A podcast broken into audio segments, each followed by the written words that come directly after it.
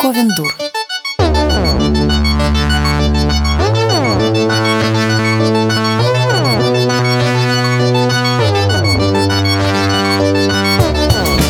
Всем привет! С вами подкаст Ковендур.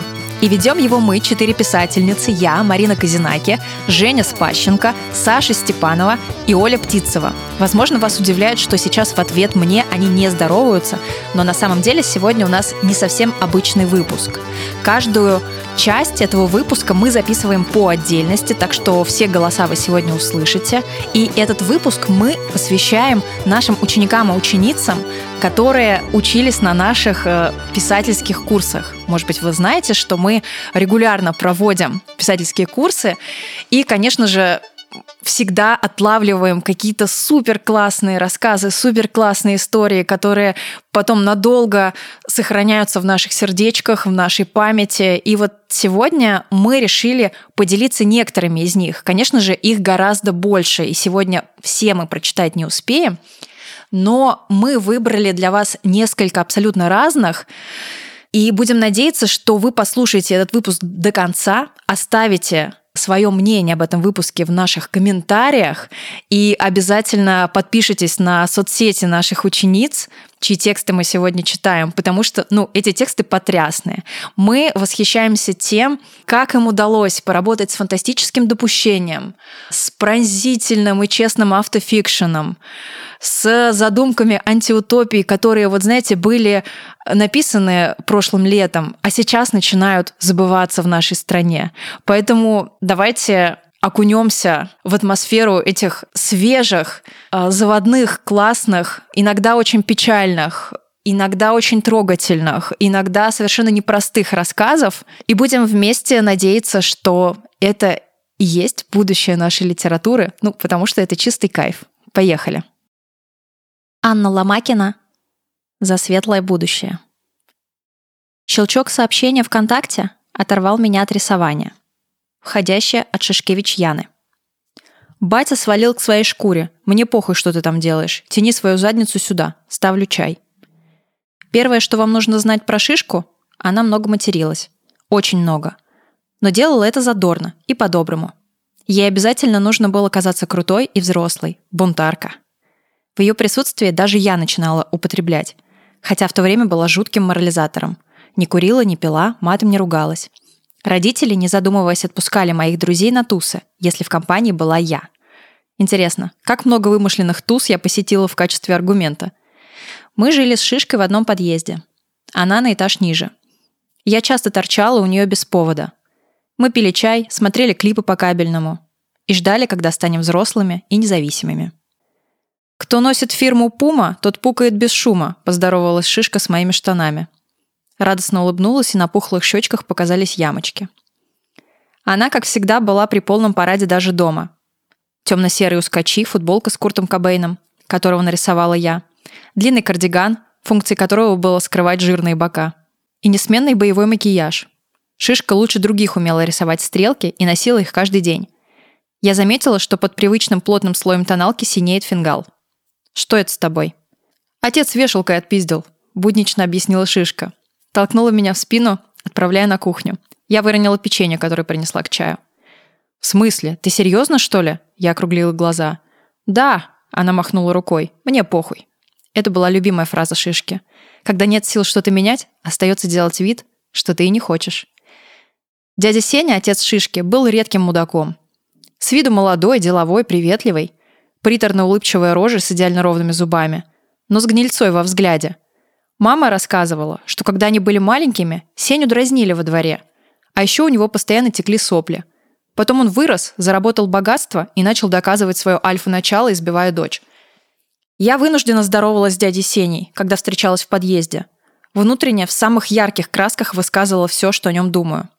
Он добродушно приветствовал меня в ответ, а я ненавидела свою беспомощность и неспособность повлиять на ситуацию. Чаще всего конфликты с отцом случались у шишки из-за уборки – Иногда он так орал, что звук доносился ко мне на третий этаж. Внутри все сжималось. Мне было страшно за подругу. Особенным фетишем дяди Сени была немытая посуда. Как-то раз я была у Шишки в гостях, а он вернулся домой и не заметил. Я пришла с третьего этажа в тапках, поэтому незнакомая обувь в коридоре не стояла. Он с порога разорался, какая шишка тупая и бездарная, какая она свинья и шваль. А когда дело дошло до посуды, его разразило такими словами, которых я даже во дворе никогда не слышала. Я не могла поверить, что родитель может говорить такое своему ребенку. Своему ребенку. Когда он в порыве найти очередной неубранный уголок ворвался в комнату и увидел меня, мгновенно изменился в лице. Гнев превратился в неловкость. Он спрятал за спину тряпку, которой только что лупил свою дочь. «О, Полиночка, здравствуй!» Непривычно высоким голосом произнес блюститель чистоты. Нахмурился. Хотел казаться суровым. Но замешкался. Я увидела перед собой сопливого школьника. «Здрасте», – протянула я с вызовом. «Пусть ему будет стыдно». «Ты тоже посуду не моешь?» – попытался пошутить дядя Сеня. «Да», – дерзила я, желая защитить подругу. Шишку всегда сравнивали со мной. «Смотри», — говорил ей отец, когда мы чаевничали на кухне. «Громова учится хорошо, не матерится, зарабатывает». «А как Громова рисует? Полиночка, ты настоящий талант, а на тебя, бестолочь, только деньги зря тратятся». Упреки говорились в шутку. Шишка веселилась вместе с отцом, скрывая за смехом обиду. Мне же хотелось провалиться под землю. Мне тогда казалось, что намного проще быть ребенком, которого сравнивают, а не ставят в пример — Непосильная ответственность, приправленная растущим презрением со стороны подруги. Шишка зашла на кухню, включила чайник. Я сел на табуретку. «Не-не, пошли со мной, я ссать хочу». Она дернула меня за рукав и нырнула в туалет. Я все никак не могла привыкнуть к ее пристрастию общаться, сидя на унитазе. Шишка села на трон, я залезла в ванную. Спиной прижалась к холодному изгибу. Носки впитали невысохшие капли. «Ну что там репетиторы твои? Готова к ЗНО?» «Сышь?» Звук ручейка освежал беседу. «Это ты сейчас сышь», — хохотнула я. «Учусь, учусь. Башка уже квадратная. Мне кажется, я сожгу учебник истории, когда все сдам». «А нахера ты вообще ее учишь?» «В смысле?» «История один из вступительных в академию. Но там же еще рисунки, хуюнки, живописи всякие». «Ну да». Я задумчиво провела пальцем по бортику ванны. «Ты же у нас дохуя креативная пизденка, тебя просто так возьмут», — сказала и подтерлась. «А ты шо?» Мой вопрос и слив воды звучали дуэтом. «Шо-шо, не шо. Я сто проц пойду в ёбаный пет, на платное. Так что я со вчера забила на репетиторов». «Я не знала, что ты уже согласилась на пет. Что отец сказал?» «А он знает», — она лукаво усмехнулась. «Он же убьет тебя». «Мне похуй». Шишка подошла к зеркалу и мазнула консилером под правым глазом. Мы вернулись на кухню. Шишка заварила чай и поставила передо мной чашку. Я достала печенье, которое мы с мамой испекли накануне. Аромат корицы напомнил о доме. «А ты чай не будешь?» — подняла на нее взгляд. «У меня своя история». Она обернулась к шкафчику, звякнуло стекло. Глухой хлопок. Шишка налила себе в рюмку водку и с довольным лицом села напротив. Я подавилась чаем, окаменела. Раньше Шишка никогда не бухала при мне, стыдилась. Даже в компании, тем более водку. Первым ко мне пришло едкое осуждение, а затем жалость. Теплый свет лампы поливал глазурью наши макушки. Он делал лицо шишки мягче и скрывал следы синеющего круга. Она пренебрежительно улыбалась, наслаждалась своей дерзостью, а в голубых глазах бледнела печаль. «Ну чё, блядь, Громова, за успешную сдачу ЗНО!» Радостно хихикнула шишка и подняла рюмку. «За светлое будущее!» Я чокнулась с ней чашкой. Сейчас я прочитаю текст Елизаветы Меньковой это набросок будущей пьесы, либо повести. Но Лиза согласилась, чтобы мы прочитали даже этот набросок, потому что мы его очень любим. Так что имейте в виду, что это пока что не готовое произведение, но я думаю, после того, как вы услышите то, что я сейчас вам прочитаю, вы будете ждать его не меньше, чем ждем мы. Поехали. В наше непростое время Обеспечивать безопасность каждого гражданина невозможно ежеминутно. У государства нет таких ресурсов. Но государство заботится о гражданах, поэтому каждая семья получит лучшего друга, защитника и гаранта спокойствия. ФСБ – ваш самый верный друг. Президент Президентович Президентов. Действующие лица. Семья Никитиных. Бабуля, папа Толя, мама Ира – Катюша, девочка-подросток, Вовка, ее младший братик, ФСБшник Виктор. 6.00. Общий подъем. Большая семья Никитиных просыпается. Их личный ФСБшник Виктор уже на ногах. Он садится за стол на маленькой кухне, открывает свой ноутбук. В коридоре семья выстраивается в очередь к Виктору. Они должны рассказать о своих планах на день. Вовка очень хочет в туалет, но изо всех сил терпит, потому что сначала дело. Он вообще хочет сам однажды стать ФСБшником и защищать какую-нибудь семью. 6.15, 7.00. Гигиенические процедуры. ФСБшник Виктор мягко напоминает маме Ире и Катюше о том, чтобы они говорили о своих женских делах тише, чтобы мужчины не слышали. Иначе ему придется записать в отчет пункт об агрессивном феминизме. Катюша сердится. 7.00. Семья собирается на работу и учебу. ФСБшник Виктор подбивает планы семьи, делает сторис в Инстаграм в качестве неформального отчета. Анатолий Петрович сегодня планирует сдать отчет. Пожелаем ему успехов в работе. У Кати сегодня контрольная по химии. Она готовилась весь вечер. Затем решает, с кем сегодня проведет день. Маме Ире очень хочется посплетничать на работе с подружкой-коллегой. Она надеется, что сегодня Виктор пойдет с кем-то другим. Виктор выбирает Катюшу, потому что по инструкции подростков надо проверять чаще взрослых. Подростки – группа в зоне риска. 8.15. Уроки в классе Катюши начинаются. Ученики сидят строго по одному за двухместной партой. Второе место для ФСБшников, которые сопровождают ребят. У Катюши контрольная. ФСБшник Виктор смотрит за тем, чтобы она не списывала и не давала списывать другим. Катюша понимает, что не знает ответ на один из вопросов – она учила химию весь вечер, ей обидно. ФСБшник Виктор видит, как девочка вот-вот расплачется от досады и тихо подсказывает ей верный вариант ответа. Она его игнорирует. 12.30. В школе обед. Одноклассники Катюши собираются вместе, чтобы поболтать.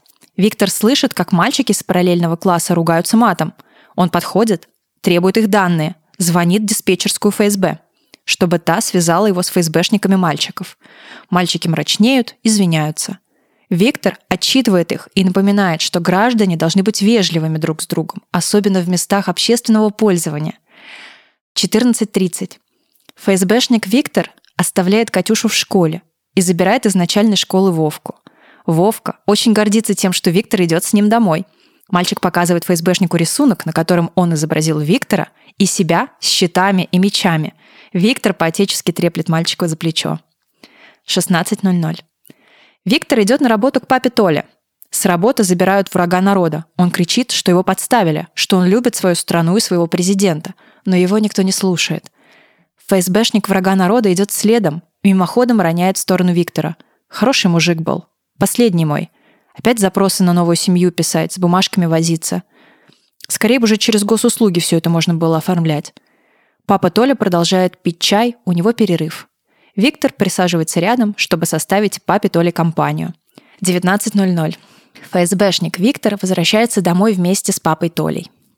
Бабушка встречает обоих. «Устали-то, небось, да? Но я вас сейчас накормлю, мои хорошие». Обнимает каждого, ставит две большие тарелки с борщом на кухне. Виктор ест и проверяет социальные сети своей семьи. Социальные сети Катюши уже несколько дней подозрительно пустуют. 21.00. Вся семья дома. Дети за уроками. Женщины вяжут. Папа Толя чинит текущий кран. Виктор следит за тем, чтобы досуг семьи был полезным. Сегодня он особенно внимательно следит за Катюшей. Та ведет себя тише обычного. Виктор вспоминает, что был приписан Никитином, когда Катюша родилась. Он помнит ее совсем крохой в пеленках. Помнит и восторженной девочкой, которая очень любила проводить с ним время и гордилась им. 22.00.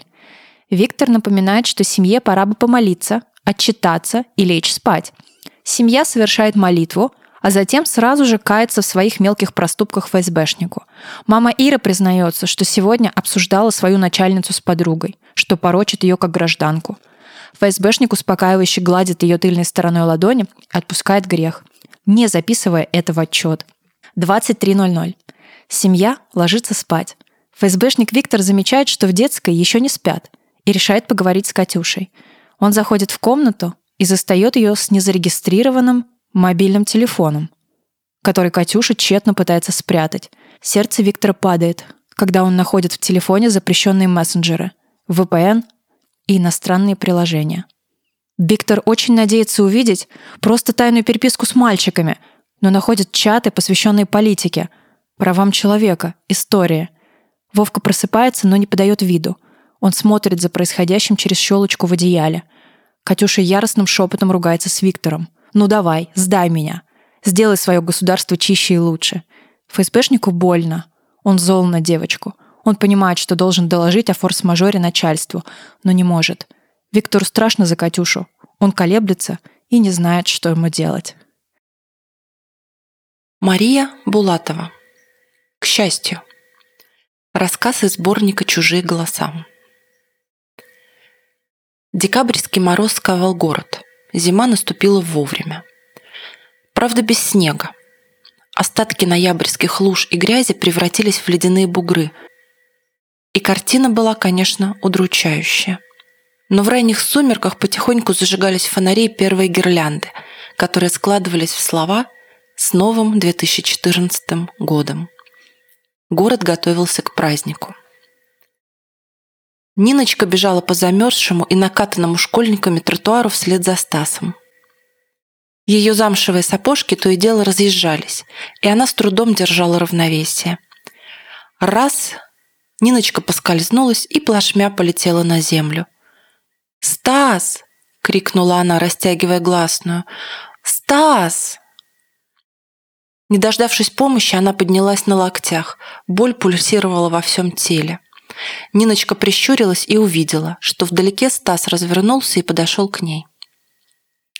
«Стас, я упала!» – жалобно сказала Ниночка, когда он остановился рядом. Стас, высокий, тощий, в куцей кожаной, явно не зимней куртке, посмотрел на нее и ухмыльнулся. «Я упала», – повторила Ниночка, поднимаясь и отряхивая пуховик. Физическую боль заглушила обида, что Стас даже не подал ей руку.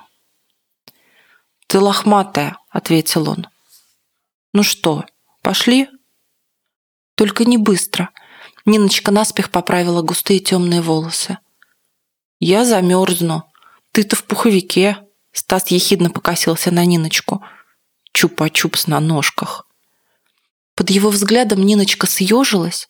Ей стало стыдно и неловко за свой красный дутый пуховик. «Что это на капюшоне? Собака?» – спросил Стас. «Енот», – чуть слышно произнесла она. «Нин, не мямли. Мне скучно. Стас, поздно уже. Может, ты меня до метро проводишь?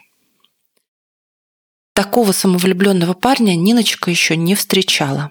Стаса не интересовало, что ей нравится.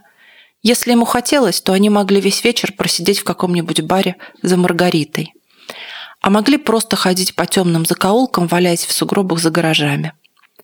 И он никогда не спрашивал у Ниночки, голодна ли она, устала или замерзла.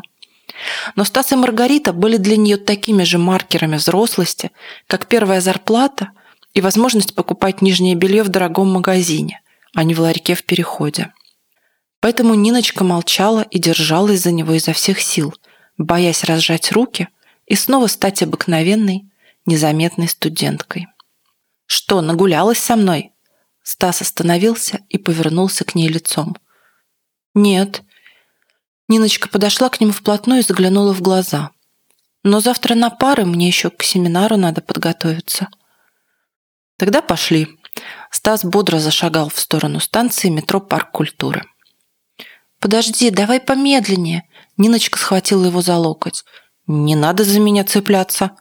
Он отдернул руку. «Шагай шустрее». «Но я опять упаду». Ниночка балансировала на льду, стараясь не упасть и не отстать. Стас все время оборачивался и поторапливал ее недовольным взглядом. Боль в спине и горькая обида говорили ей, что должно быть совсем не так. Но разумные доводы сходили на нет перед тем фактом, что самый красивый мальчик среди ее знакомых сегодня вечером пил с ней Маргариту и гулял допоздна. «Пришли. Ну что, расходимся?» «А ты этого не хочешь?» Ниночка ждала, что Стас скажет ей что-то приятное – Например, что уже скучает по ней. Или что решил проводить до дома, чтобы побыть еще немного вместе. «Знаешь, чего я хочу?» «Ну?» «На Камчатку. С симпатичненькой блондиночкой», сказал Стас и снова ехидно ухмыльнулся, наблюдая за реакцией Ниночки. Блондинки не ездят на Камчатку, они ездят на Мальдивы, ответила она. Ну, тогда на Мальдивы. Вот только навряд ли она захочет с тобой ехать. Ниночка развернулась на каблуках и зашагала вниз по лестнице. «Пока!» – донеслось до нее эхом, когда она дошла до последней ступеньки. «Пока!» – таким же эхом ответила Ниночка. В вестибюле метро было пусто, значит, поезд недавно уехал. Ниночка подумала про Стаса. Через каких-то 10 минут он будет дома.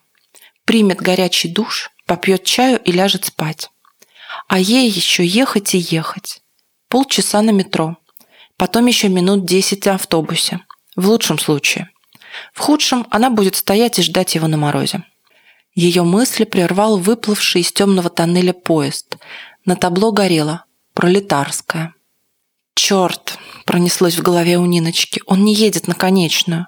И автобуса оттуда не дождаться. Придется вызывать такси на пролет». Во сколько оно и обойдется, Ниночка старалась не думать, как и о том, что придется до зарплаты жить на гречке.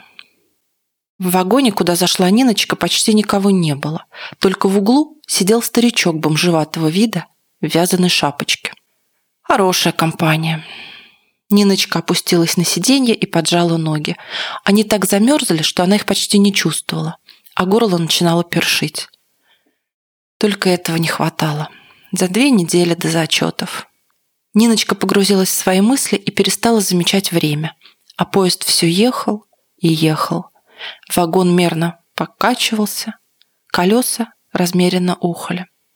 «Ведь уже должна быть Кировская», — опомнилась она и достала из кармана телефон. «Точно. Мы уже минут десять едем». Ниночка испуганно заозиралась по сторонам, но старичок мирно спал, а больше никого рядом не было. «Что ж, может, мы до пролета без остановок?» Поезд тем временем и не думал останавливаться. Он убаюкивал запоздавших путников, тащил их по темным тоннелям метрополитена, увозил за грань реальности. От мерного покачивания закружила голову, и Ниночка перестала считать минуты. Может, она так сильно ударилась, и теперь у нее сотрясение? Да, сотрясение мозга.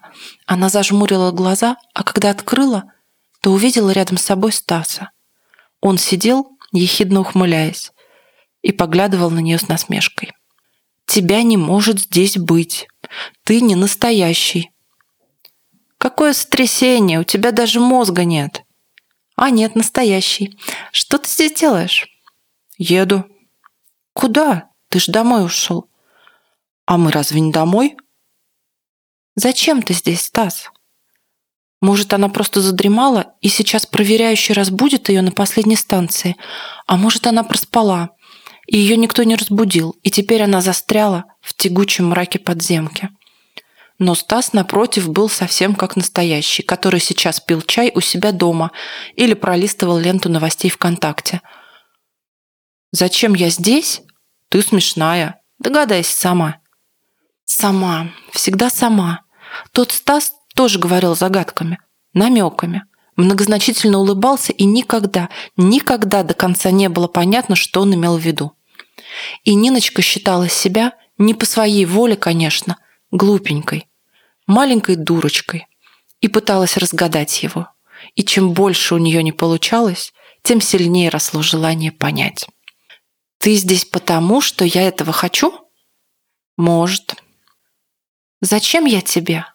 Этот вопрос мучил Ниночку давно, а ироничный ответ Стаса никогда не приносил удовлетворения. «Я же говорил, стирать, убирать, готовить и родить мне сына». «Но ты меня не любишь». В глубине души она знала ответ, но надеялась на обратное. «Никто не будет любить тебя просто так. Любовь надо заслужить». Стас откинул голову назад и прищурился. Ниночка внимательно посмотрела на него. Длинные ноги, длинные руки, тонкие длинные пальцы. Он казался ей пауком, который умело плетет паутину вокруг нее, бедной глупой мухи. И сил выбраться оттуда не было. Не сейчас. А сын, зачем он тебе? Дурочка, чтобы воспитывать его.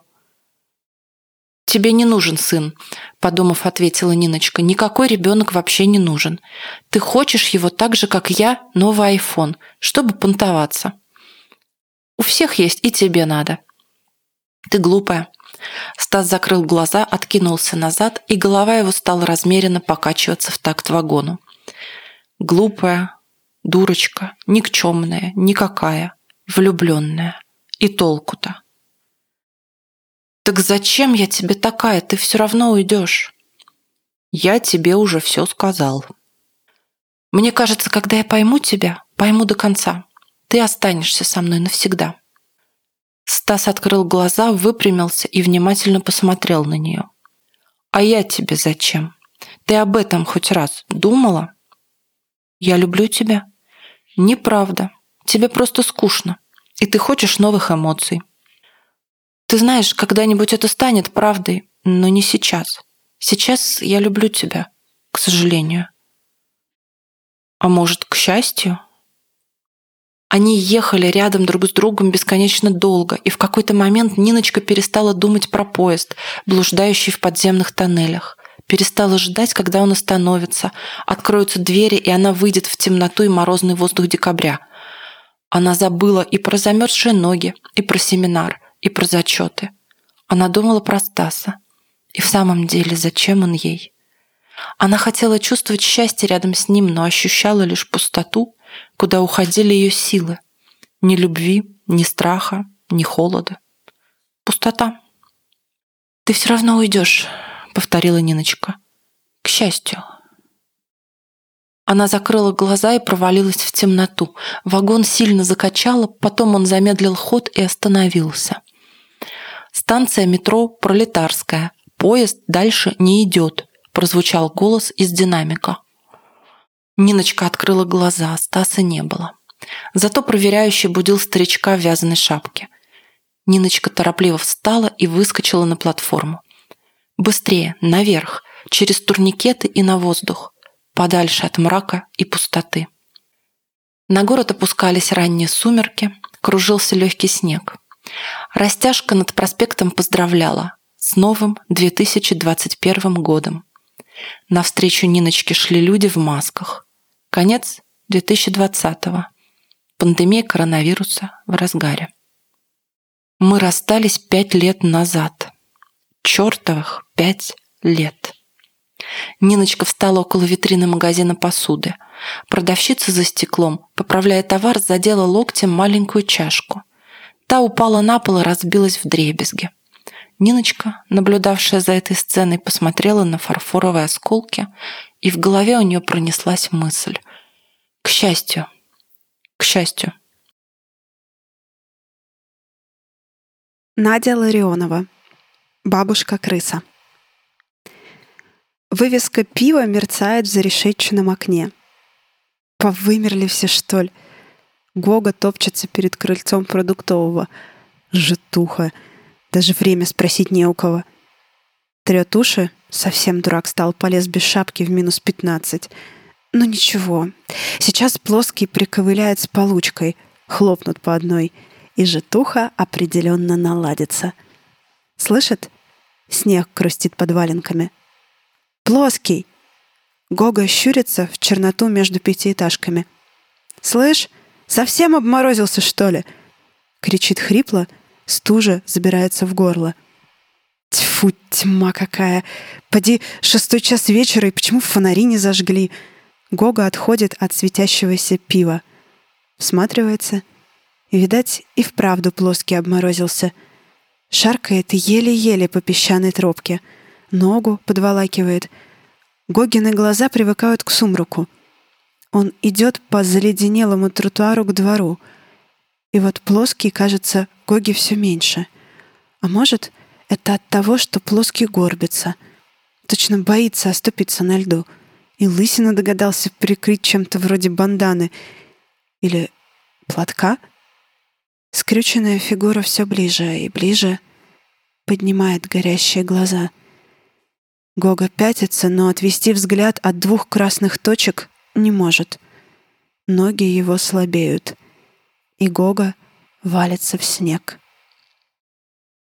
Бабушка-крыса прислушалась. Под окнами воет баба. «Люб, то собаки!» — ответил кто-то на завывание. «Ну какие собаки? Вы с ума посходили?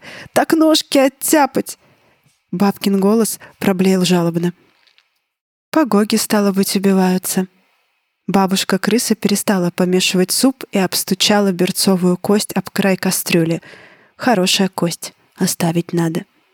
Да точно! Свора с металки по району шарахается. У свекров соседку из девятого дома подцапали. И у грошанинных. У них дочки полуруки и фарш.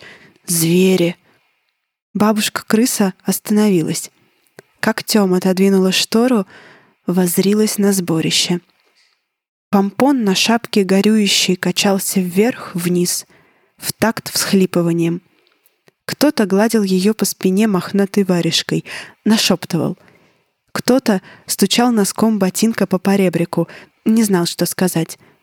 «Люб, может, к отцу Федору? Он Георгий Иванович отпоет душ грешную и за нас помолится». «Какую такую грешную святой человек был!» — зароптал голос. Лязгнула тяжелая дверь, плоский вышел из подъезда. «Святой, хоть и пьющий», — согласилась баба. «Да с вами и трезвенник запил бы», — съязвил плоский. Вышел на середину полисадника, откашлялся. Лысина заблестела на солнце. «Я что сказать хочу, товарищ соседи? В поселок пришла беда и забирает лучших из нас». Баба выпрямилась, подняла заплаканное лицо. Теперь все соседи смотрели на Плоского. Даже бабушка-крыса из окна второго этажа. Сначала досталось уважаемой из девятого дома, если правильно помню. Нос отхватили. Соседи одобряюще закивали. Потом ручку откусили у девчонки Гришанинской. А теперь, он сглотнул, у Гоги. В смысле, Георгия Ивановича. Ноги сгрызли до причинного места. Так вот, товарищи, думается мне, не зверь это, а зверь. Может, из лесу за металкой, а может, из этого самого дому. Плоский мотнул головой в сторону окон. Бабушка-крыса оскалилась и отступила вглубь комнаты. «Ты часом сам зверя никакого не словил, не? Белочку там!» — хихикнул управдом, почесывая пальцем бороду. Растолкал, высунулся вперед и встал перед плоским — за его спиной вновь захлюпали, запричитали. «Шел бы ты отсюда! Не смущай людей! Тут горе, а ты...» И махнул рукой. Плоский сунул руки в карманы и через клумбы пошел прочь. Обогнул дом и оказался у шоссе, на перекрестке, где нашли Гогу, метрах в двадцати от продуктового. «А у меня разве не горе?» Плюнул на лед, не весь скололи. Между выбоинами, которые оставил лом, кровавые пятна. За магазином мусорный бак и покрышки свалены рядом. Плоский десять лет сторожем отмотал. Ждать умеет. С этим нетрудно было. Глаза вылупил, да и окочурился. Бабушка-крыса отошла от окна. Делов-то когти из-под ватника показать. Да чего не люблю пропойцев забирать. Мясо горькое, жиру на две банки. Разве зиму протянешь? Бабушка-крыса помыла кость, обтерла тщательно и убрала на сушилку. Кроме двух таких же на ней больше ничего не было. Бабушка-крыса вздохнула. «Его рук дело, зятя. Всю посуду перебил. Табурет без двух ножек оставил. Ну ничего, починим. Кости пусть пообсохнут только». Помнится, был февраль, когда они, красноносые, с припорошенными шапками, появились на пороге квартиры — «Мама, это Сережа. Он с нами жить будет». И Сереж зажил. Установил свои порядки. «Это ваш полочка, мама, а это наш с Нютой. С наших не берите ничего». «Мама, к нам в комнату не ходите. Я вам диван на кухню поставлю, вам удобно будет». Балкон отремонтировал, до такой высоты порожек сделал, что бабушка-крыса шла с тазом белья, оступилась и стопу надвое сломала. Потом надоумил доверенность сделать — «Я за вас, мама, буду пенсию получать», — сообщил Сережа. Помнила бабушка-крыса, как посмотрела на дочь. «Нюта, не видишь? Он меня сосвету жить хочет!» «Нюта?» — глаза в пол. Холодильник стоял полупустой. Бабушка-крыса брала по чуть-чуть. Ломтик сыра, горбушку, молоко на столе забытое. Мелочь по штанам вытаскивала перед стиркой. За этим ты ее зять и застал. «Нюта, поди сюда! Мать ты у тебя! Крыса!» Нюта ахнула. «Крыса!» Зять схватил табурет и замахнулся. Ножки обломались об дверной косяк. Бабушка-крыса сжалась, сжалась и почувствовала, как ломит руки. Искусственная челюсть брякнула об пол, вытолкнутая рядом новых хищных зубов. Плоский ждал, что зверь появится со стороны дач, со стороны грунтовой лесной дороги. Последняя машина лизнула фарами шоссе и скрылась за путями. Плоский всматривался в желтый пунктир фонарей и сжимал забытую дворником лопату. Затрещал предупреждающий сигнал, и переезд закрылся. Боковым зрением Плоский заметил, как вывеска «Пиво» мигнула. Погасла. Черная, сгорбленная фигура выступила из-за угла и пошла к нему. Их разделяло крыльцо, три бетонных ступени и пандус. Из тени вытянулась лапа. Обнажила когти и поскребла землю под покрышками. Плоский выронил лопату. Зажмурился, перепрыгнул и побежал. Плоский дергал ключом в замке, пальцы не слушались, промерзали — Замок поддался, дверь хрустнула под ударом плеча, и плоский ввалился в сторожку. Достал из ящика с инструментами бутылочку, выпил за Гогу до дна. Шатаясь, он вышел на середину двора. Технический спирт замутнял разум. Главное — не упасть раньше, чем зверь нападет на него. Дотерпеть. Бабушка-крыса прислонилась к придорожной осине. Поводила носом. Почуяла вонь от взмокшего шарфа на шее у плоского — что-то тревожило бабушку-крысу, что-то постороннее чудилось ей в запахе пота.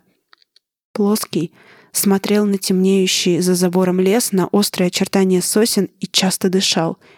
Пар его дыхания сносило ветром. Бабушка-крыса уже стояла в воротах. Раз он так пьян, что не может доползти до сторожки, она заберет его прямо здесь. Как же на зятя похож со спины. Бабушка-крыса раскрыла пасть, бросилась и проглотила голову вместе с шарфом. Александра Яковлева. Сплошная экономия. Августовский день конца 90-х. Мы с бабушкой вот уже тысячу лет как едем домой. Все едем и едем, никак приехать не можем. Трамвае – настоящая душегубка. Мы сидим на самом пекле в этой консервной банке и солнце через стекло едва ли не дырку во мне протапливает. Голова парится под кепкой, футболка липнет к спине. Щека изгваздана в смородиновом соке, пальцы тоже, от сока они фиолетовые. Под ногти забилась земля, прячу руки в карманы шорт. Шорты на мне голубые с белыми щеночками. У моей подруги такие же. Нас одевают на одной оптовке. Только ей они идут, а мне не так, чтобы очень. Шорты тоже в земле, и ноги из них торчат грязные. И вообще, я как чучело еду. Между ног, зажатая коленками, стоит ведро на 7 литров. Смородины в нем аж с горкой. Бабушка накрыла ягоду белым платком, и теперь он весь фиолетовый горошек. Зачем накрывать ягоду платком? Чтобы не растерять, чтобы не запылилась, чтобы не сглазили цыгане на вокзале. Загадочный ритуал. Трамвай звенит и качается. Почти добрались. За плечами дачная каторга и бесконечная смородина, ненавистная до глубины души. Целый день собираешь эту кислятину. Потом тащишь ведро, лесом полем да на станцию. Час электрички, еще полчаса городского трамвая. Но все это не страшно. Все можно вытерпеть. Кроме одного. Того, что ждет впереди. Самый хвостик пути Буквально пять минут от остановки до дома, до второго подъезда. С отчаянием и страхом думаю о том, как пойду через весь двор с бабушкой. И что хуже всего, с ведром. Летним вечером, когда все дворовые ребята играют в футбол, вышибалы, катаются на роликах, велосипедах, просто наслаждаются своим детством, я тащу 7 литров дурацкой смородины в сером пластмассовом ведре. И эту смородину даже не увидит никто потому что она накрыта бабкиным платком. Трамвай сбавляет ход, плавно причаливает к остановке. Лязгает на прощание дверьми. Бабушка подталкивает меня к выходу, сама груженная больше моего. Вот еще один странный ритуал. Называется экономия. Целый год оплачивать проезд на дачу, воду и свет, покупать удобрения, семена, саженцы, тратить свое время и здоровье, чтобы вырастить, собрать, переработать, закатать в банки и выбросить по весне больше половины заготовок. Кочаны гнилой капусты, сморщенную картошку и морковь. Сплошная экономия, неужели не видно? И вот выходим мы с бабушкой из трамвая. Как в кошмарном сне я иду через кисель. Ноги ватные, голова гудит, грязные коленки подгибаются. В левой руке 7 литров ягоды. Я как скривилась тогда с этими семью литрами, так до сих пор кривая и хожу. Ведро оттягивает плечо, спину, всю меня целиком. Ноги не слушаются, заплетаются.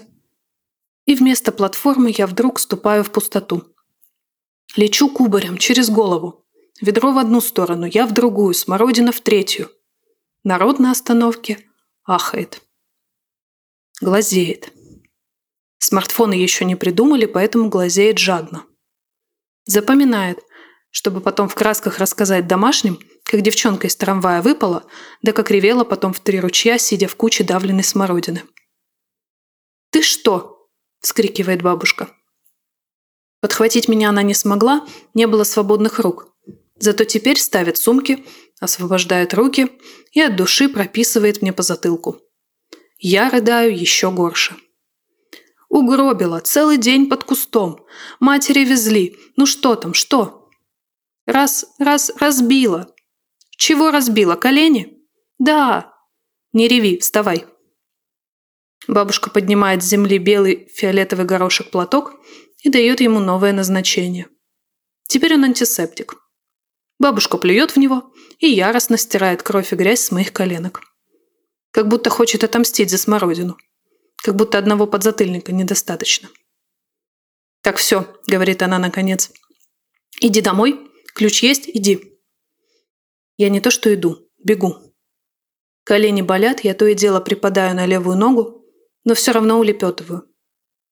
Боюсь, вдруг бабушка передумает, окликнет, заставит собирать смородину. Только на повороте на миг оглядываюсь. Бабушка ждет на остановке следующего трамвая. Ей к парку культуры ехать. Серое ведро подняла и поставила рядом. Какой рукой она его возьмет, если обе заняты сумками? Смородина, рассыпанная по асфальту, блестит на солнце, истекая розовым соком. Прохожие огибают ягоду, грустно смотрят. Наверное, жалеют продукт. Но я уже нырнула за угол и бегу дальше во двор. По коленке стекает кровь, моя ли, смородиновая, неважно. Никогда больше, ни до, ни после, не радовалась так разбитым коленям. На полном ходу я ввинчиваюсь в стайку ребят. Приветствия, смех, крики. И до сизых сумерек мы качаемся на качелях, прыгаем через резиночки, болтаем, смеемся, одуревшие от лета и свободы, по-детски беззаботно счастливые. Где-то там, на трамвайной остановке, клюют мою смородину голуби да воробьи. А я даже не вспоминаю ни о ягоде, ни о своем ранении. Темнеет. Уже всех позвали домой, и я на площадке одна. Встречаю маму с работы.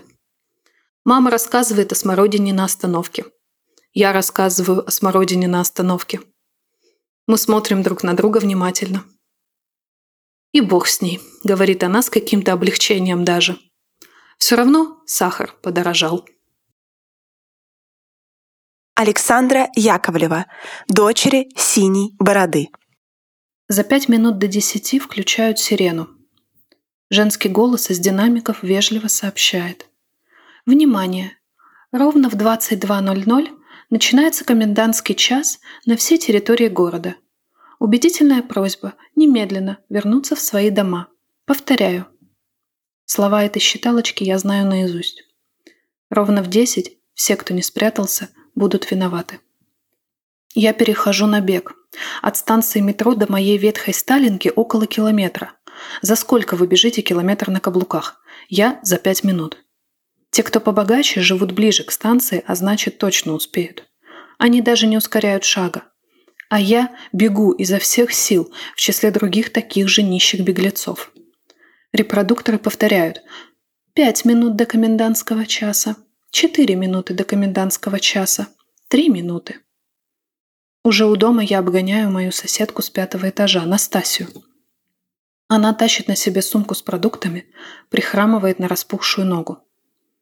«Помогите, это детям!» Она протягивает мне тяжелую сумку. Бежать с ней будет труднее, но я забираю продукты. Вы сами-то доберетесь? Чувство времени у меня натренированное. Если она будет так тащиться, то не успеет. «Ничего, ничего, вы бегите», – просит она с неловкой улыбкой. И я бегу. Когда счет идет уже на секунды, я, наконец, врезаюсь в дверь подъезда, хлопаю картой ключом по сканеру, с противным писком дверь отлипает от магнита, и вот я внутри сырого дома, в безопасности. Я стою на пороге, широко раскрыв дверь, и кричу соседке «Скорее, ну!». Она же, слабо вскрикнув, оседает на землю возле двора. Юбка задирается, и я вижу ее ногу, всю в фиолетовых пятнах от колена до стопы. Над нашими головами раздается. Лица в ночное время суток, находящиеся вне своих жилищ, расцениваются как потенциально опасные для детей. Убедительная просьба не оказывать сопротивления при задержании. Когда подъезжает фургон, и юноши в серых рясах вежливо предлагают моей соседке подняться и проехать с ними, она не сопротивляется, только просит, чтобы ей помогли. Двое молодых людей вносят ее в фургон на руках. Третий внимательно смотрит на меня. С грохотом закрываю дверь. Нет уж, я в домике. Лев уже ждет на пороге квартиры. Ну, наконец-то, он втаскивает меня внутрь. Я весь извелся. Привет. Очень устала. Я сбрасываю ненавистные туфли на каблуке, в которых вынуждена ходить вне дома. Теперь за закрытыми дверями я свободная женщина, могу делать, что хочу. Икры страшно ноют, так что хочу я только лежать вверх ногами. «А это что?» Лев забирает у меня сумку, заглядывает внутрь. «Сосиски, молоко, сахар. Ты ограбила магазин?» «Это детям. Я без сил падаю на диван». «Каким еще детям?» «С пятого». «Вот это детям?» Он достает из сумки бутылку. «Без понятия. Наверное, тоже по детской карте отпускают». Я смотрю в потолок. Он, как и диван, весь в желтых пятнах. Даже не знаю, какие по счету мы жильцы в этой квартире и кто вселится после нас, когда однажды я не успею убежать, а на льва настучат за индивидуальные занятия по математике с детьми. В кухне бубнит говорилка, крутит в записи дневные новости. Я невольно слушаю. Какую-то женщину, ведущую безнравственный образ жизни, привязали к позорному столбу и закидали камнями – в назидание. Отряд воинствующих детей церкви изловил и сдал под арест нескольких человек, пропагандирующих нетрадиционные семейные ценности. Открыто столько-то детских садов и школ.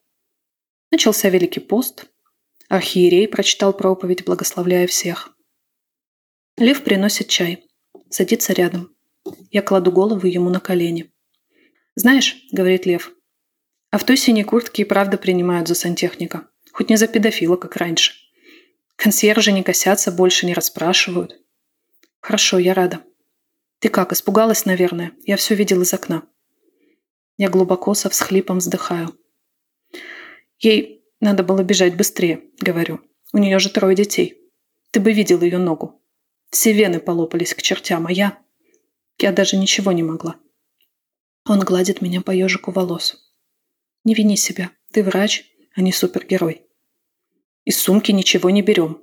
Конечно, нет. Зайдем к ним завтра. Договорились? Может, обойдется. Может, и обойдется. Он ободряюще улыбается. Я как-то говорил с ее мужем. Семья на хорошем счету, три детских карты. Стоят в очереди на генетический материал государя.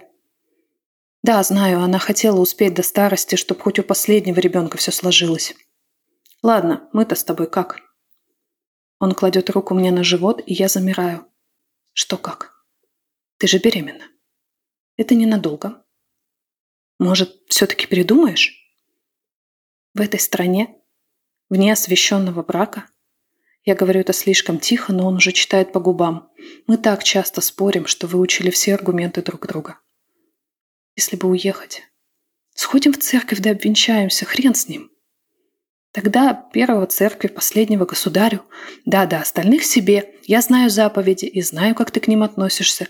Но каждый раз, когда ты уходишь к профессору, я боюсь, что вас накроют, и ты не вернешься. А я боюсь не вернуться каждый раз, когда выхожу на улицу. Мы молчим, оба очень уставшие. В пустом доме темно. Радио наконец-то заткнулось, и слышно только, как переливчато поет в парке одинокий соловей. Да где-то далеко завывает патрульная сирена. Утром Лев варит овсянку на воде. Без детских карт позволить себе лишнего, тем более в пост, мы не можем. В холодильнике стоит нетронутая сумка. Я стараюсь не думать о ее содержимом. Мы завтракаем, обмениваясь утренним теплом. Как спала? Нормально, а ты? Тоже. Что снилось? Не помню, а тебе? И я не помню, что-то про птиц. Потом собираемся и идем на пятый. Дверь открывает отец семейства. Полный мужчина в трениках с синим от щетины лицом и удивительно неподходящим ему именем Елисей. На правом колене у него аккуратная заплатка-цветочек. Елисей встречает нас тяжелым взглядом. «Чего?» Мы тут мы хотели продукты вернуть. Надо же. Ну, проходите, раз пришли. Он отступает в темноту своего жилища, оставляя дверь открытой. Мы пробираемся следом. Квартира точно такая же, как наша, только сильно захламлена. У порога громоздятся пластмассовые санки, еще с зимы. Вдоль стены выстроились пыльные закатки квашеной капусты, а верхняя одежда навалена горкой прямо на тумбочку. В коридоре натоптано, дорожка следов тянется к россыпи детских ботинок. В грязи лежит одинокая зеленая перчатка. Я поднимаю ее, кладу к остальной одежде. Дальше мы со Львом разделяемся. Он идет за Елисеем в зал и заводит с ним негромкий разговор. Я поворачиваю в кухню. Первое, что я вижу – хлебная икона в золотом окладе, со свечками по краям. Божья Матерь, простирая руки, смотрит с иконы вниз – на голый стол, за которым пьют пустой чай две девочки, сонные и непричесанные. «Доброе утро!» Я стараюсь улыбнуться. «Меня зовут Виталина, я живу на третьем. Ваша мама попросила передать». Я неловко приподнимаю сумку, они провожают ее пристальными взглядами. «Вы хоть завтракали?» Старшая, лет восьми на вид, мотает головой. «Тогда сварю макароны с сосисками». Я быстро разбираю сумку, ставлю на плиту кастрюлю с водой. «Мы всегда кашу едим», — сообщает младшая. «Пшеную». «А сегодня будете есть другое, потому что кашу я варить не умею». «А я кашу хочу». «Молчи», — старшая дергает младшую за волосы. Младшая затихает, но ненадолго. «А когда мама вернется?» Я притворяюсь глухой. Подтягивая штаны, в кухню заходит сосед. «О, холодненькая», он нежно прижимает бутылку, что я достала из сумки, теснит меня своим животом. «Подвиньтесь-ка, дамочка, мне бы открывашечку». «А когда мама вернется? Пап, когда?» «Когда рак на горе свистнет», – бросает Елисей. «Что у нас тут? Сосисочки? М -м, это хорошо, это дело. Ты их нам потом притарань, лады?» «Я что, похожа на прислугу?» Сосед хмыкает. «Ишь какая, дереза!» С бутылкой и открывашкой он шаркает обратно в гостиную, и до меня доносится. «Баба твоя огонь. Огрызается, Бога не боится. Ты бы ее стражил хоть немного, а то потеряет всякий стыд и будет». Я грохаю крышкой о плиту, стучу ложкой, стучу тарелками, накладываю в каждую хорошую порцию. Пока девочки едят, кое-как заплетаю обеих. Косички, мои первые за долгое время, получаются слабые, кривобокие – Последний раз я плела себе косы еще до того, как бездетных женщин стали призывать в армию. А потом уж плести было нечего. Виталина хорошо плетет даже, а мама вечно дергает. Младшая болтает под столом ногами, старшая хлопает ее по коленке. «Бесов качаешь, а ну прекрати!» Потом, когда ее косы готовы, говорит мне, «Да не надо было, все равно в школу не пойду». «Не пойдешь? А тебе дома точно будет лучше, чем в школе?» С тревогой я прислушиваюсь к низкому неясному бормотанию в зале. Если да, то, конечно, не ходи, а если нет, то... Просто учительница спросит, почему без мамы, и начнется. К директору, потом еще этих вызовут, как их? Соцработников. И потом опеку. И нас заберут в детский дом. В общем, папа запретил. Мы со Львом уходим в торопях, неловко прощаясь, выражая надежду на лучшее. Старшая выносит на руках сонного братика, которому нет и трех. «Помаши ручкой тете Виталине», — говорит она, но малыш, застеснявшись, утыкается ей в плечо. Сосед закрывает за нами дверь. Мы спускаемся на улицу в холодные утренние сумерки. Близится рассвет. «Пойдем, провожу тебя до метро», — говорит Лев. «Постарайся сегодня не задерживаться, ладно?»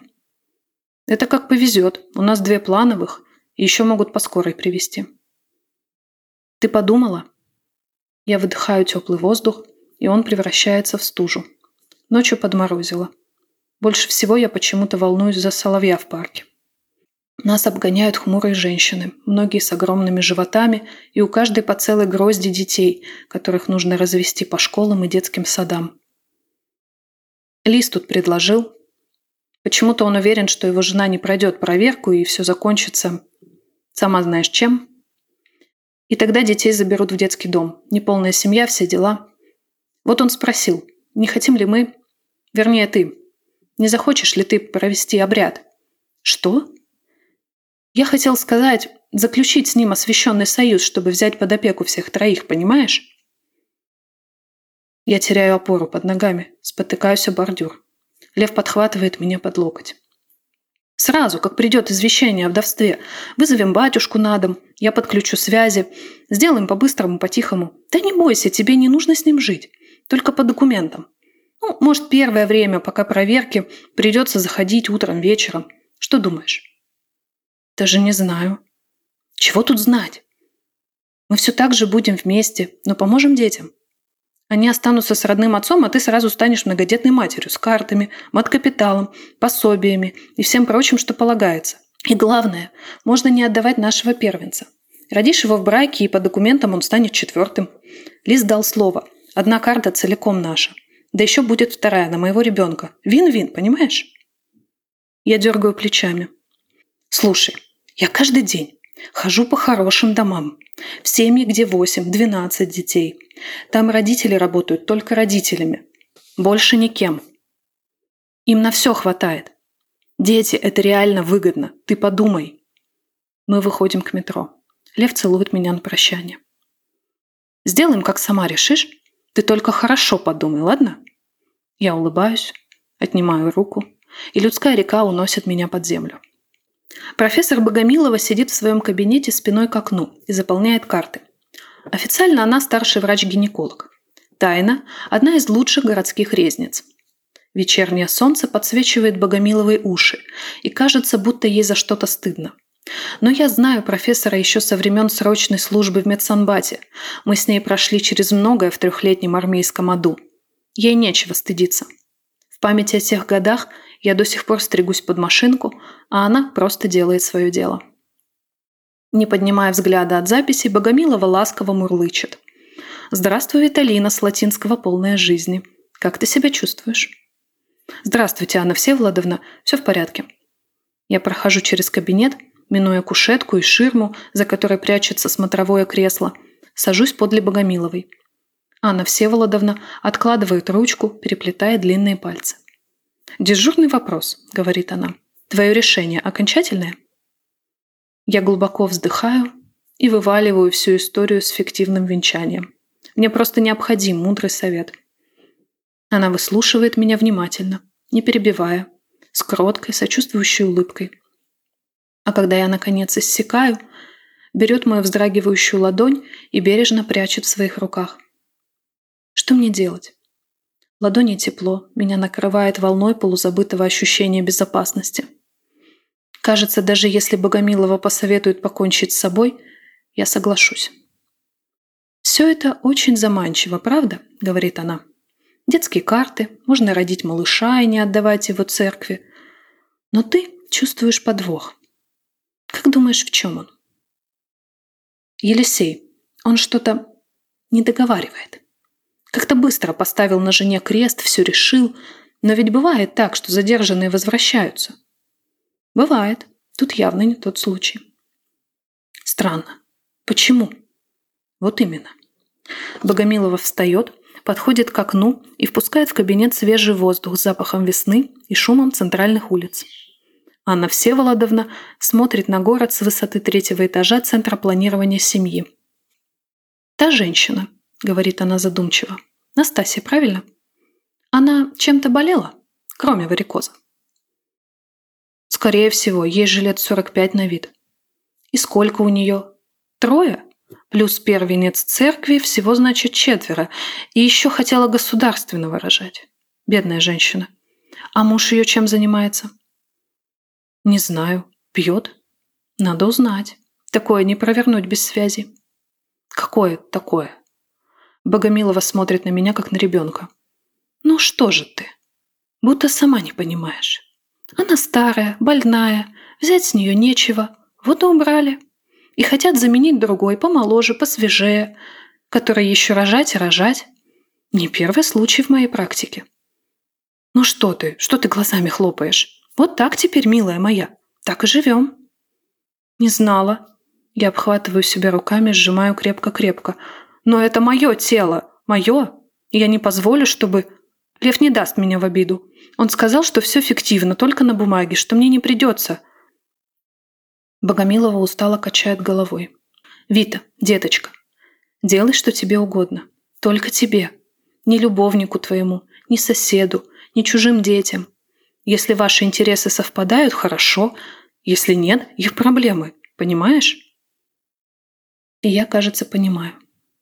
Я благодарю Богомилову и выхожу из центра планирования на согретой апрельским солнцем улице.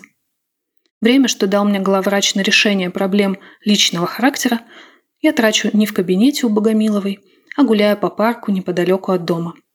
Последний снег, черный, ноздреватый, еще прячется в тенях, но уже вовсю тянется из земли трава, а голые ветви деревьев подернулись зеленью липких почек. Я наклоняю к себе то одну, то другую ветку, осторожно касаюсь нежных краешков листьев.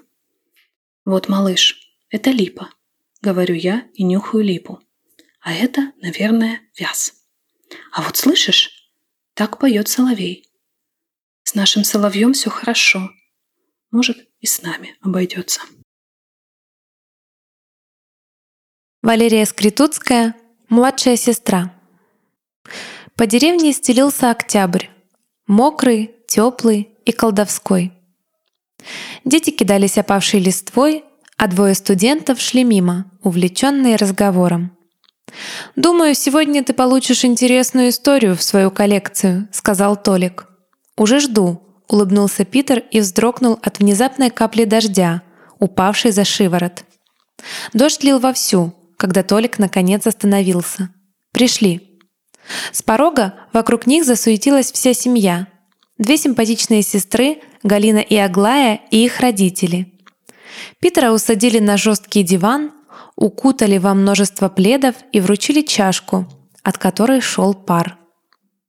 Чай здесь заваривали на шишках, еловых иголках и всевозможных травах, название которых все равно было не запомнить иностранцу – так что Питеру представилось, что пьет он сам лес. Это сравнение вначале его позабавило, а через пару глотков напугало, потому что лес действительно растекался по венам, заглушая его настоящее и взывая к прошлому, глубинному. Ощущение дополнил вкус ягодного пирога, и Питеру показалось, что жизни до этого чаепития не существовало — а после и подавно не могло быть. Погруженный в мысли, он не вникал в суть разговора и стал различать слова, лишь когда чайная магия отступила. «А вот глянь-ка, Галина и Аглая, какие миленькие на этом фото. Аглая первоклассница, а Галина — классе в третьем? В пятом, мам!» Питер знал, что это местная традиция — показывать семейные фото гостям. Его же интересовали не фотографии, а истории тех, кто на них. «Ой, а это что?» — спросил Толик. «Что там?» – преувеличенно заинтересовалась Аглая и села к нему вплотную. «Да вот, два фото склеились», – объяснил Толик. «За Аглаей первоклашкой и Галиной пятиклашкой еще одно фото. И здесь у нас...» «Так, снова те же девчонки, но с ними еще одна, помладше». Казалось, что за находкой пойдут рассказы и объяснения, но в комнате воцарилась тишина. «Это Марго», — холодно сказала Галина, — «наша младшая сестра». «Так у вас есть еще?» — начал Толик, но его отправили за стол есть пирог. Альбом закрыли и убрали, а тему сменили. «Вот она тайна», — шепнул Толик Питеру. А с Питером снова случилось что-то странное. Аппетит пропал, внутри словно разгорелся камин, в который подкинули дров. Питер решил выйти на воздух, за ним последовали Толик и Аглая. Как только дверь закрылась, и трое оказались наедине с влажным осенним вечером, Аглая притянула парней за рукава и заговорила шепотом. «Видели, как родители заволновались? Они думали, что все фотографии уничтожили, а не тут-то было». «Уничтожили фотографии? Говори дальше». И Толик слегка оттолкнул Питера, призывая слушать внимательно. «Может, зря я вам это рассказываю?» — замешкалась Аглая. Но было понятно, что для виду — Ей не терпелось поведать о семейной тайне. «Ну да ладно, вы все равно не поверите. Особенно Питер решит, что мы тут поехавшие». «Значит, у вас была сестра?» — нетерпеливо сказал Толик. «Нет», — ответила Аглая, — «у нас есть сестра, но она проклята». «Проклята» — это когда Толик начал переводить, но Питер перебил его. «Я знаю». Аглая подошла к парням еще ближе — так что их лица почти соприкоснулись, и прошептала «Она превратилась в чудовище!» В этот момент дверь скрипнула, и на крыльцо вышла Галина. «Это все чушь!» — раздался ее резкий голос. «Никто не может утверждать, что она стала чудовищем, потому что ходить-то ходили, то из любопытства, то еще с какой целью, хотели на нее посмотреть, но ни один не вернулся». «О!» — только и выдавил из себя Толик. Но это ведь и означает, что попыталась было возразить Аглая. Нет, это ничего не означает, отрезала Галина и чуть мягче объяснила Толику и Питеру. Марго была самой красивой в деревне и самой дерзкой, наверное. А теперь она живет за болотом, одна. Говорят, ее слышно по ночам. Кто-то даже утверждает, что видел ее и придумывает всякие росказни о змеях в волосах, звериных клыках вместо зубов и тому подобном. И я в это не верю. «Ну, а что все-таки случилось?» — спросил Толик взволнованно. Ее боги прокляли», — ответила Аглая, а Галина хмыкнула. «Никто толком не знает. Говорят, ее видели летним вечером у реки с незнакомцем, явно не из наших, слишком холеный. Потом Марго пропала, а из всех, кто ходил искать, вернулся лишь один, полусумасшедший, и нарассказывал всякого. Соседи языками чешут, ничего не поделаешь. Родители поначалу отмахивались, но в конце концов поверили слухам. Ну, знаешь, чтобы с ума не сойти. Предпочли про нее забыть. Я ничего не понял, тяжело вздохнул Толик. Почему? Это другая жизнь, Толик, впервые заговорил Питер. Не надо понимать. И ему уже было неинтересно, насколько его внезапная реплика всех изумила. Час назад Питер выпил из чашки лес, голоса деревьев и вот запели внутри него. Он постоянно спрашивал себя, зачем приехал в это глухое место, что ищет в байках местных, что за зов пытается уловить за будничными разговорами. А теперь понял. Путь его лежал как раз туда, откуда веет застойной сыростью и смертью. Многие ходили смотреть, никто не вернулся потому что никто не обладал его силой. Питер знал, что за его спиной Толик обнимает Аглаю за талию, а значит, вряд ли заметит его пропажу этой ночью. Поэтому пошел. Он не представлял, куда идет, и от страха часто подкатывала тошнота. Остановился он там, где пропали и звуки, и запахи. Абсолютный покой. Питер сделал шаг и наткнулся на камень. Он догадывался, что это за камень до того, как стал его ощупывать. Лицо во всех деталях, рука вскинута вверх. Рядом еще один человеческий силуэт, замер в движении. Множество застывших фигур встретило его здесь. «Остановись!» Голос хриплый, но не от злости, а от усталости, безнадежности. Питер покачал головой и продолжил свой путь мимо статуи прямо к ней. А она сказала чуть тише. «Ну, если так, тогда посмотри мне в глаза». «Смотрю», — ответил Питер, продолжая приближаться. «Смотрю в твои глаза, Марго. А ты смотришь в мои?» Как странно, что теперь именно участью Марго стало застыть на месте. Он прикоснулся к ее голове, и шипящее гнездо уснуло. Рука Питера заскользила по мягким волосам. Обняв Марго за плечи, Питер подумал о деревне, где утром наверняка решат, что он сгинул в лесу. Чудаковатый иностранец. К тому же слепой.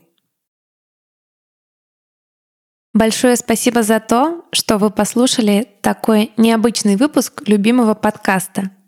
И еще мы хотим поблагодарить авторов, чьи работы сегодня зачитывали, а также наших патронов, без чьей поддержки этого подкаста бы не было. Напоминаю, что следующие несколько месяцев наш Patreon работает в экспериментальном формате. Вы можете задонатить нам любую сумму и получить доступ ко всем секретным материалам. А для тех, кого вдохновили тексты наших учеников, у меня есть приглашение на онлайн-курс от Ковина Дур. Он стартует уже 28 февраля и подойдет всем начинающим авторам. Это самый полный теоретический курс для писателей из всех, что мы проводили. Он будет длиться два месяца и состоять из лаконичных видеолекций и живых вебинаров. За 8 теоретических лекций мы расскажем о тонкостях работы с сюжетом, композицией и художественным текстом.